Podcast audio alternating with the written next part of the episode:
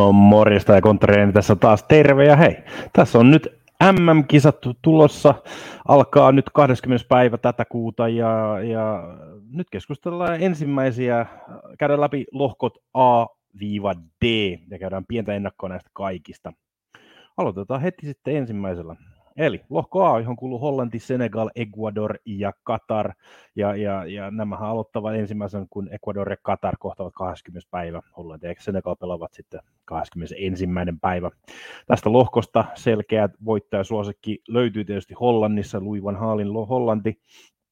Ja eh, ehkä Sadio Manen loukkaantumisen myötä Ecuador äh, on, on noussut Senegalin ohi kertoimissa siihen kakkossuosikiksi ja, ja, ja, ja Katar, joka on, on, on järjestäjämaa, on, on jätetty viimeiseksi.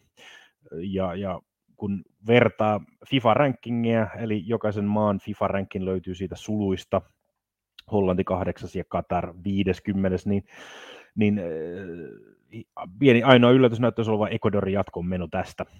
Ähm, omissa paperissa nostan kuitenkin Senegalin vielä Ecuadorin ohelle yli, johtuen siitä, että pidän tätä lohkoa erittäin tasapelipainoitteisena.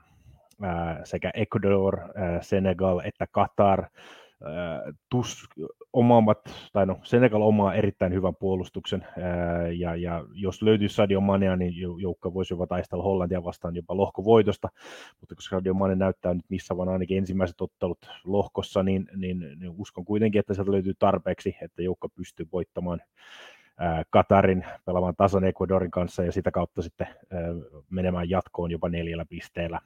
Ecuadorin näen, että joukko tulee pelaamaan kolme tasuria. Joukkue on vähän liian tasuriherkkä. Jopa karsinnossa tuli vähän liian tasapelejä ja siinäkin vähän vaikeuksia, että mentiin lopulta jatkoon.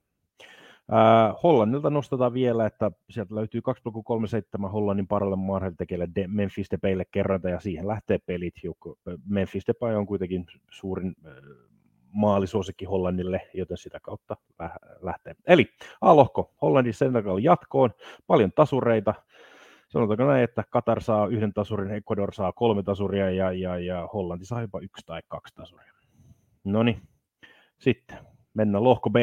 Englanti, USA, Wales ja Iran ja katsoo FIFA-rankingeja, niin tämä on itse asiassa paperilla kaikista kovin lohko, sillä jokainen näistä maista on FIFA-rankingin top 20 joukossa.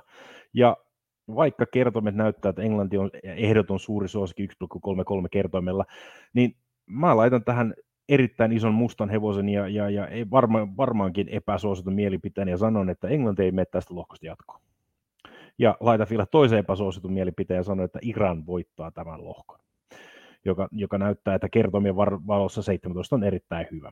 Carlos Kersen Iran on erittäin hyvä puolustusjoukkue, vaikka joukkueelta ei löydy sitä B-tä, plan b tai se toista suunnitelmaa, niin joukko puolustaa niin erinomaisesti, että voi olla, että nappaa, nappaa pisteen tai ehkä jopa voiton Englannista avausottelusta ja sen jälkeen pystyy kyllä hyvällä vastaiskupelaamisella voittamaan sekä USA että Walesin. Itse näen, että USA tulee lohkossa viimeiseksi ja jo voi olla, että Wales nousee hyvän Englantiottelun avulla, mm, nousee jatkoon vielä. Eli Wales ja Iran pelataan tähän kahta vähiten pelattua jatkoon. Johtuen ihan siitä, että Englanti on vähän alamaista tällä hetkellä. Siellä, siellä on Sterling, eh, tai EM-kisojen EM-kisoissa hyvin menestyneet Sterling ei ole oikein iskussa Chelseassa.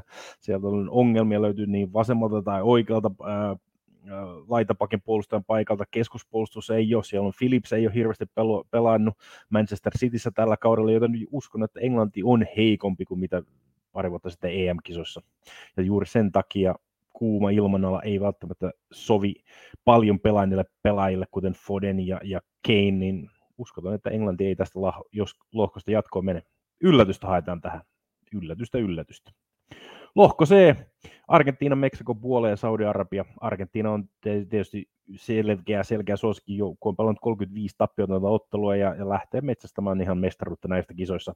Onneksi heille myös heidän lohkonsa näyttää he, erittäin helpolta, joten sen takia Argentiinan 1,4 kerroin lohkovoitolla on ihan hyvä, sopii moniin tupliin esimerkiksi.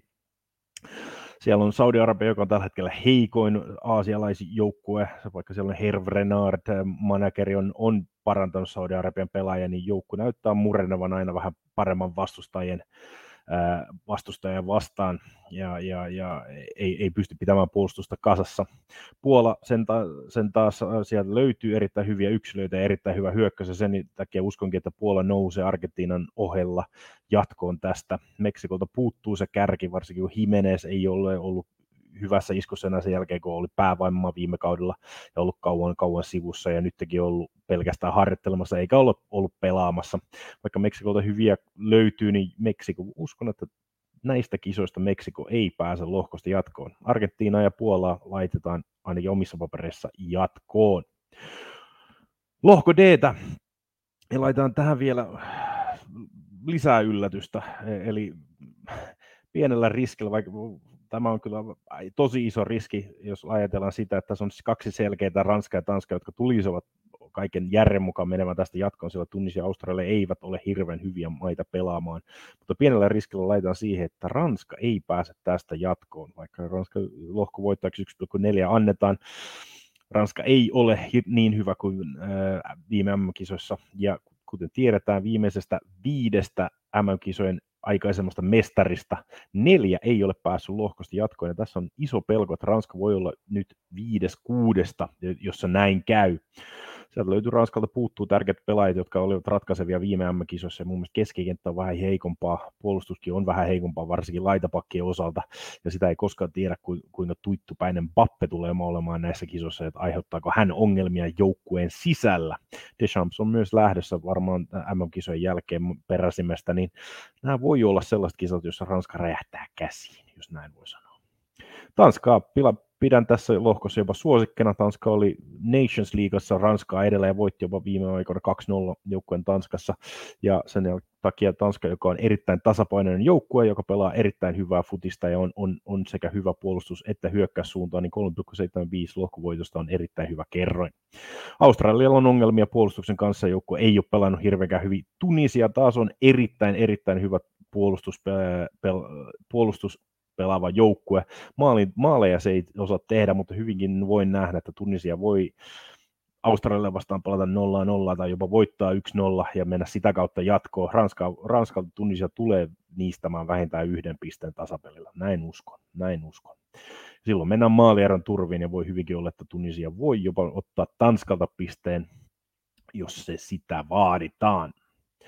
Mutta hei, siinä oli pikaisesti käyty läpi lohkot A-D ja, ja, ja omat, omat pienet eh, suosikit ja, ja, ja pienet yllätykset. Eli suurimmat yllättäjät on että itselle, että Englanti ja Ranska ei tule menemään lohkosta jatkoon, ja yllätyksiä sieltä löytyy muutenkin.